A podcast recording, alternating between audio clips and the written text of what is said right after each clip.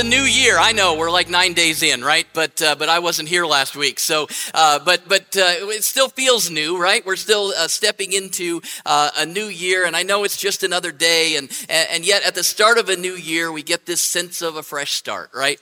And uh, something new can happen and so we make goals or resolutions and, and we try to better ourselves uh, in, in different areas of our lives. Usually those goals revolve around getting healthy uh, maybe uh, learning something new. Maybe it's plans to travel somewhere new this year or, or uh, Maybe you're going to take classes uh, in order to just learn something, or maybe to uh, uh, to to uh, position yourself for a promotion at work, or I don't know. The, the new year gives us a natural time to evaluate where we've been, where we are right now, and then set a course for where we want to go. Uh, and we each have different ideas of what that looks like, but most people are are looking to have a good life uh, looking to accomplish things, uh, to get better in certain areas. We, we, we, we're trying to better ourselves, and this is a natural time for us to, to think about that.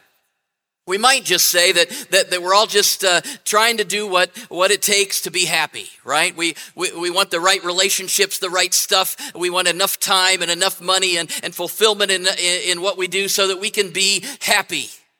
I mean, that sounds like a noble goal. I mean, every, every time I turn around, someone is telling me that I deserve to be happy. So it must be that, uh, that, that we're working toward happiness. And certainly God wants us to be happy, right? Um, I'm going to say something right now that might sound like it burst that happiness bubble, but I encourage you to stick with me. God doesn't necessarily want you to be happy as much as he wants you to be holy. And, and holiness is characterized by a deep and abiding joy. So uh, stick with me through that. God doesn't necessarily want you to be happy as much as he wants you to be holy. And holiness, if we're, if we're living a, a holy life, then with, that is characterized. One of the things that characterizes that holy life is a deep and abiding joy. So, what if your New Year's resolution was to live with deep joy? Just kind of let that bounce around this morning.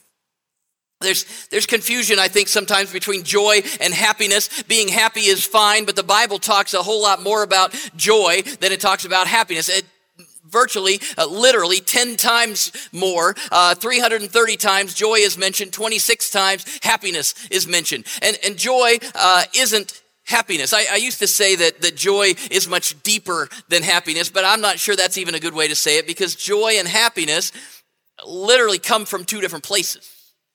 Happiness comes from what is happening to me, right? What is happening, if things are going well, then I feel happy. If if my uh, circumstances are worse than what I think they should be, then I get unhappy or I get angry or I get bitter or I get grouchy. Uh, circumstances and emotions change. Uh, what is happening is always changing. Uh, happiness isn't deep or abiding, uh, it, it, it changes. But joy doesn't, doesn't come from circumstances at all. Joy comes from a completely different place. Joy, uh, uh, God's kind of joy, comes straight from Him, right? Uh, it's a result of the Holy Spirit living inside of us. It's, it's, it's part of the, the fruit of the Spirit described in, in Galatians, where uh, uh, love, joy, peace, patience, kind of all these characters of if the Holy Spirit is living within us, we will have joy because it comes straight from God Himself. Uh, joy is not contingent on what's happening around around me uh, or what's happening to me. Uh, and it doesn't have to correlate really whether I feel happy in the moment or not. Joy is a deep, abiding gladness. Maybe we could say it's a solid confidence in God. As you could see up there on the back of the bulletin and up on the thing, joy, big letters. Uh, we're, we're, starting a series of messages today uh, that that I you know I, I really got creative and uh, and I'm calling them calling the whole series joy. That because it's about joy, right? Yeah, good. Yeah, all right. So uh, you're tracking with me. It's, it's actually a series all about the uh, the short New Testament book of Philippians. Uh, and, and a major theme running through the entire book, uh, start to finish, is this theme of joy. And so I, I, want us today, maybe as we turn the corner of this new year, uh, to, uh, to, to, to think about, to maybe discover, maybe rediscover how we can live with deep joy. Now, as we as we crack open the, the what we call the book of Philippians, you need to know that it's actually a letter right that the apostle paul wrote to a church that he started in the in the roman uh, city of philippi Paul went on uh, three uh, separate missionary journeys after he started following Jesus. And, and as he traveled, he met people and he built relationships and he preached the gospel and he started churches. And he encountered a lot of opposition and he was put in jail several times. And, and, and, while he was in prison, since he couldn't go and visit the, the, the, churches that he started in order to continue to instruct and encourage and teach them, uh, Paul wrote letters from prison and sent them to these churches. And most of those letters are included in what we call the New Testament. And Philippians is one of those letters. So I want us to read just a, a few opening lines of Philippians to uh, get a get a taste, catch the flavor of, of Paul's joy in this letter. Philippians chapter 1, verses 1 through 6. Paul and Timothy, servants of Christ Jesus, to all God's holy people in Christ Jesus at Philippi. Together with the overseers and deacons, grace and peace to you from God our Father and the Lord Jesus Christ. I thank my God every time I remember you. In all my prayers for all of you, I always pray with joy because of your partnership in the gospel from the first day until now. Being confident of this, that he who began a good work in you will carry it on to completion until the day of Christ Jesus. And we'll stop right there for today.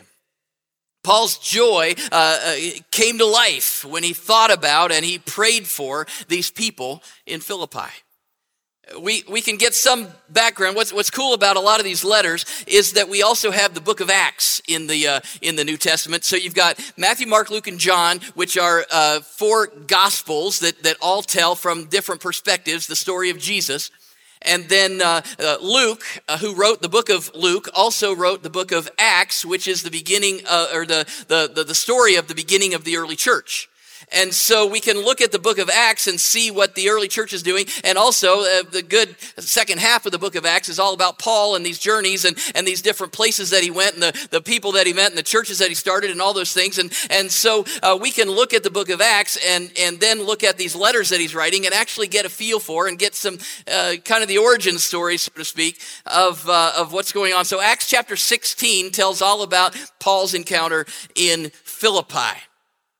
So the, the, the, the, we, we meet these, uh, these people in this situation, and, and the, the, I think the first thing that we need to know before we, we go any further, the first thing that made this, this church so special to Paul was that, that he was, even more than a lot of the others, he was divinely led to, uh, to, to Philippi. Paul wasn't going to go to Philippi. He was, he was heading in another direction, but the Holy Spirit guided him. Acts chapter 16, beginning in verse 7, it says, When they came to the border of Mysia, they tried to enter Bithynia, but the Spirit of Jesus would not allow them to. So they passed by Mysia and went down to Troas, and during the night, Paul had a vision of a man of Macedonia standing and begging him, Come over to Macedonia and help us. After Paul had seen the vision, we got ready at once to leave for Macedonia, concluding that God had called us to preach the gospel to them. Uh, it's amazing. A, a, vision from God of a man calling to Paul from Macedonia, and Philippi would have been the first major city that that uh, that, that, Paul would have encountered as he uh, went across the water and then landed in the region of Macedonia, and then Philippi would have been uh, the, the the major town, the major city, the the Roman city that that uh, he he uh, he went to. That and and so that's exactly where he went after this this this vision that he had at night. The next day they took off and they got to Philippi. If Paul had not been sensitive to the leadership of the Holy Spirit in his life, he never would have, have, have met these people that obviously give him such joy. And we wouldn't be reading this this letter today. But I want us to keep looking at uh, what caused Paul's joy uh, just in these first few verses. And, uh, and, and throughout this series, we're going to see that what is causing Paul's joy has every indication that those are the same things that we can have in our life to, uh, to grow and, and, and, and let this deep joy live in our hearts and lives as well. and the first thing that, that, that I think Paul is talking about here in Philippians chapter 1 is community.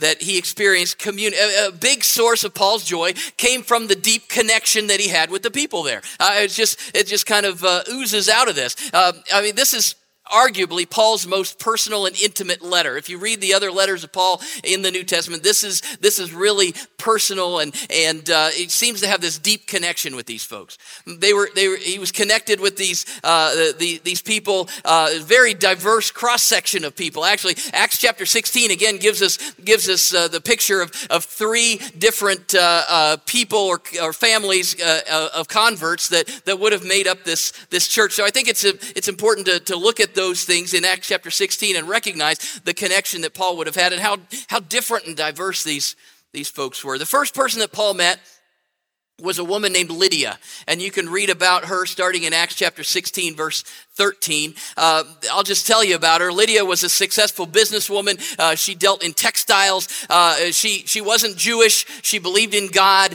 uh, but uh, she was from the upper class. She had come to a, a ladies' Bible study. Paul showed up to teach, and, uh, and, and after she heard Paul's message, she responded in faith, and, and, and, then she invited Paul and his entourage there, the, the few folks that were with him, to come and actually stay at her house. And she was, she was an intellectual. Lydia was was intellectual and she was rich and she was uh, educated, and, uh, and she is the first recorded convert in the, uh, in the church in Philippi.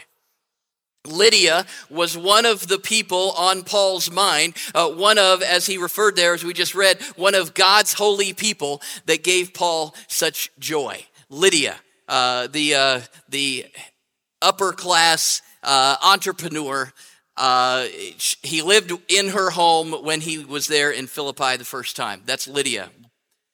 The next convert that we read about in Acts 16 in Philippi was, was virtually the opposite okay? Uh, a young, impoverished slave girl kept following Paul through town, right? Uh, so uh, Paul and his, his sidekick Silas and a few other people with them, they're going through town, heading to uh, the synagogue, heading to this lady's Bible study and other places. And, and uh, uh, as, as they're going, this, this, this, this young girl, she was she was possessed by demons, scripture says, and, uh, and the men who were described as her owners uh, were, were, were, using her to make money as she told the future. So these demons would, would uh, uh foresee the future, and, and, uh, and so they were, they were uh, making money off of what, what, what she was doing. And, and those demons, using this little girl, really got on Paul's nerves, and at some point he'd had enough, and he turned around and cast them out, right?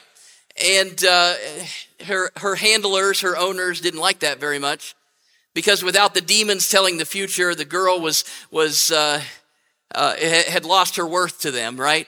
And they no doubt abandoned her at that point. And we don't, we don't know her name. Uh, she's exactly the opposite end of society's ladder from, from Lydia, the textile entrepreneur. This little slave girl um, would have also been in Paul's memories, as he says, uh, I thank my God every time I remember you.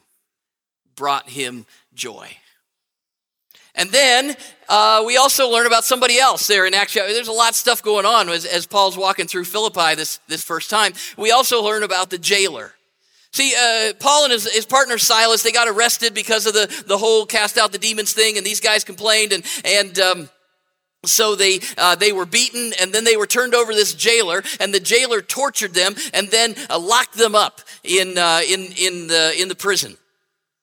Now this uh, this guy would not have been upper class like lydia uh, wouldn't have been dirt poor like the slave girl he would have been a, a, a blue collar guy, probably military background, loyal to his government, gonna, gonna do what, uh, what he needed to do uh, to, uh, to fulfill his job. And so he did his duty. He, he locked up Paul and Silas uh, Paul and Silas, instead of complaining, instead of whining and moaning and crying, they started singing. They had church down in the in the jail, uh, and uh, about midnight, middle of the night, uh, an earthquake comes and and uh, shakes open the, the doors, knocks them out of their their chains. Uh, the jailer assumes that everybody escapes, and and so he's going to kill himself. Paul stops him, tells him, "Hey, no, wait, don't kill yourself. We're all here." And and after all that this jailer had seen and heard from Paul and Silas in his interaction interaction with them, this, this rough and tough jailer bowed down and begged to be saved. And uh, uh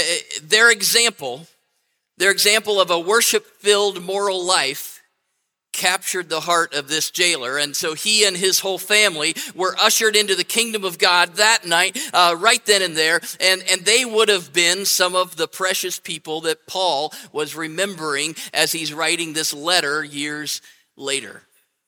So the Philippian church is built on quite a diverse group of people, right? It, it was, uh, it was written to Lydia and to a slave girl and to a jailer and his family. And to the, all of them, he wrote, I thank my God every time I remember you. In all my prayers for all of you, I always pray with joy. Over the years, Paul had kept in touch with the church in Philippi. He had visited again at least two more times on his third missionary journey, uh, going to and from. And, and um, these folks had, had uh, taken up a collection for the church in Jerusalem, and more than once they had sent Paul and his team financial support. And there was, a, there was a great connection between Paul and the people of the church at Philippi. One thing that brought Paul joy, even as he sat in jail writing this letter, one thing that brought Paul joy was community. Community brings joy. A, Christian community uniting around the good news of the gospel of Jesus can also uh, provide us with deep joy, no matter what circumstances we might be facing. And, and I mean, We've been facing some circumstances, right? Uh, there's there's stuff going on these days. Uh, in these days of illness and quarantines and and all the things, it's easy to pull back from relationships. It's easy. I mean, they're telling us to isolate, right? So uh, they they use those terms, but we can't we can't do it. Uh, we need to do what's healthy, but we need to keep those relationships intact. We we need each other. Christian community is one of the foundations that, that, that God uses to bring his deep joy to our hearts. Maybe you're looking around and you go, in community with these people? I don't know. No, hopefully you're not, you're not doing that.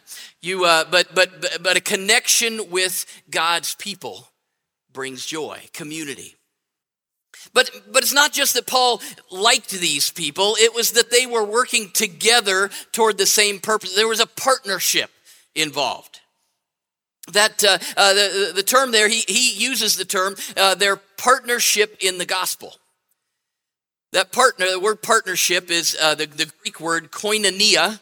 Uh, we don't really have a direct uh, one English translation of, of what koinonia means, but it's all about the encouragement that we receive when we participate in something together with other people. So we're, we're together working toward a common goal. We're experiencing koinonia. Uh, maybe it's a camaraderie or a close personal tie that that joins people together to accomplish a common task. So, so Paul's joy was sparked also not just by community and the relationships that we had these people, but but but by a purposeful partnership.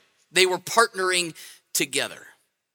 It, it really takes the concept of, of relationships and community to the next level. Not, not only can we experience joy in our relationships, but that joy is heightened when we partner with others in pursuing God's purposes. See, God has a purpose for you, and there's joy to be experienced when you pursue that purpose, especially when you partner with other people in pursuit of God's purpose. Around here, we, we, uh, we've found our purpose to be loving people and introducing them to life with God, right? We live to love people to life. Anybody heard that before? A couple of you, good. Maybe we should say it. It's a new year. We need to keep, uh, you know, we live to love people to life. Can we say it? One, two, three. I don't know. You all online probably couldn't hear that. It was, it was lackluster at best. I'm just saying. So we're going to try it again and we're going to see how they do. Here we go. One, two, three.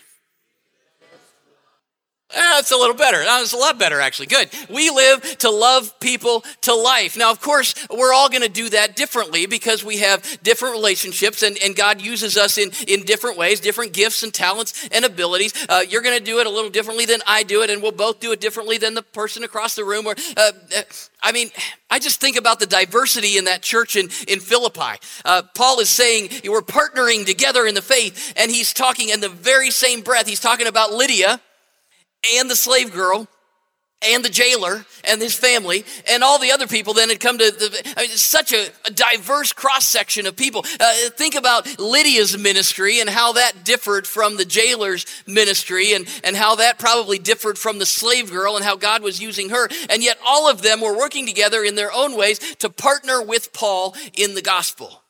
So different yet working together toward a common goal so, so as we as we evaluate where we're at on the joy scale, so to speak, uh, we, we have to ask uh, how how are we doing? How am I doing? How are you doing at at purposeful living? Have you have you showed love to anyone lately? Have you pointed them toward life with God? Uh, who are you influencing spiritually? Maybe that's family members or coworkers or friends or neighbors or whoever it is, if, if your New Year's resolution uh, is to live with deep joy, then part of how that happens is partnering with people to pursue God's purposes. Joy comes when we partner with others pursuing God's purposes. Now, we, we have to recognize that, that it's not all just easy, though, right? We can still get discouraged. This world can be a difficult place to live. Uh, even if we're connected with fellow believers, uh, sometimes, I don't know, sometimes we can, we can be doing what we know God wants us to do, and it just doesn't seem like we're making much of a difference. And that's, that's where we see yet another source of Paul's joy as he's writing at the beginning of this letter writing to his friends in Philippi, Lydia and the slave girl and the jailer and everybody else. He says, he who began a good work in you will carry it on to completion. He had confidence in God. A lot of times we, we can't see what God is doing. We might have a, have a hint that we're making a difference, but, but maybe it's just a hint. Most of the time, we have no idea how God is using us, but, but as we obey Him, uh, He brings the whole thing together, even if we can't see it all. I, I just think about Paul, uh, the Apostle Paul, who wrote this letter, and Paul saw his primary purpose in life as being a missionary and starting churches. And, and that's what he did. After he came to faith, it was a radical turn, uh, transformation, and then he traveled around and, and, and preached and taught and, and, and uh, started these churches churches, and it was just a, um, it, he knew that God had called him to do it, and it, as a, a noble purpose, and, and yet, not one of Paul's churches is still around, right? It actually they they uh, most of them didn't last more than uh, I think they were uh, most of them within 50 or 100 years uh, had uh, had disintegrated and and uh, people had moved on but in his effort to keep in contact with the churches that he started, Paul wrote letters of encouragement and instruction. And it's those letters that have stood the test of time. It's the letters that God has used to reach literally billions of people over the past 2,000 years. Paul was obeying God at every turn, but he didn't have a clue the, the ramifications of, of his obedience and what God was doing uh, through his obedience. He was merely continuing what God had started. And God said, Go here, and he went here. And God said, Don't go there, so he didn't. And then he had this vision, and he went and he taught, and he, he, he endured this, and he endured that, and he stepped into this, and, and he just was faithful at every turn. And he didn't know where that was all going to go, but he had a, a, a confidence that God did know where it was all going. So, uh, question that we ask at, uh, at the start of a new year uh, what, what, am I, uh, what, what am I pursuing? What's my purpose? Maybe you can answer that with clarity and you've got it, you've got it nailed down. I know what my purpose is in life, or, or maybe you don't have a clue, or maybe there's somewhere in between. Uh, here, let me just help you a little bit. Maybe this helps uh, get you started down the road. God's purpose for you is to obey what God is starting in you, or what God has started in you. Chances are you, you won't ever know exactly how God is going to use your obedience to his plans, but continue what he started. Keep going. When, when you're living that obedient life, when you're living in the center of God's will, it, it not only works out God's plans, but it also brings deep and abiding joy. Imagine that joy. Paul wrote these words to, to encourage the Philippian Christians. And, and although he, he didn't know it at the time, he was writing to us too. And maybe you need to hear this phrase not for those Philippians back there sometime a couple thousand years ago. Maybe you need to realize that God, through the, the, the, the, uh, the pen of Paul, through the voice of Paul, says to you today, being confident of this, that he who began a good work in you will carry it on to completion completion, wholeness, maturity. God is working and moving as you are faithful to Him. In other words, don't give up because God's not going to give up. So don't give up. Be confident in that. We can have confidence in, in, in some things. Some things let us down. Uh, Norman Vincent Peale uh, wrote once about uh, a time when he was flying in an airplane. The captain's voice, uh, voice came over the loudspeaker and said, We need to inform you that one of our engines has shut down, but rest assured, the other three engines will enable us to complete our journey. And then there was a brief, you know, click, and then the, the, the captain comes back on again and says, with kind of a chuckle, to reassure any of you who might be worried, let me tell you that we also have four Anglican bishops on board today. Yuck, yuck, yuck. And the speaker was silent. Norman Vincent Peale says that the, the woman sitting next to him called for the stewardess at that point, and, uh, and she said, uh, With all due respect, could you relay a message to the captain, please?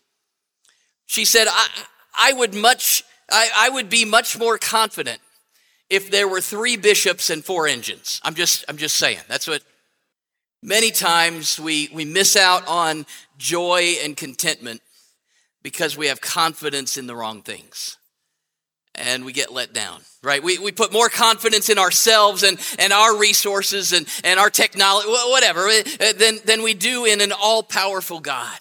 And, and yet it's, it's only God who has the power and the desire to complete his work in and through your life. So don't give up on your spiritual life, even when people make it difficult for you. Uh, when, when life doesn't turn out the way you thought it would, when tragedy strikes, when disappointments come, when there's pain, the list goes on and on. You still can have joy because of the confidence that we can have in God.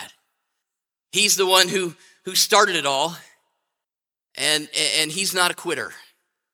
He finishes what he starts. Why did Paul have joy? He was partnering with people that he loved, accomplishing God's purposes, knowing that what God had started, he was going to finish.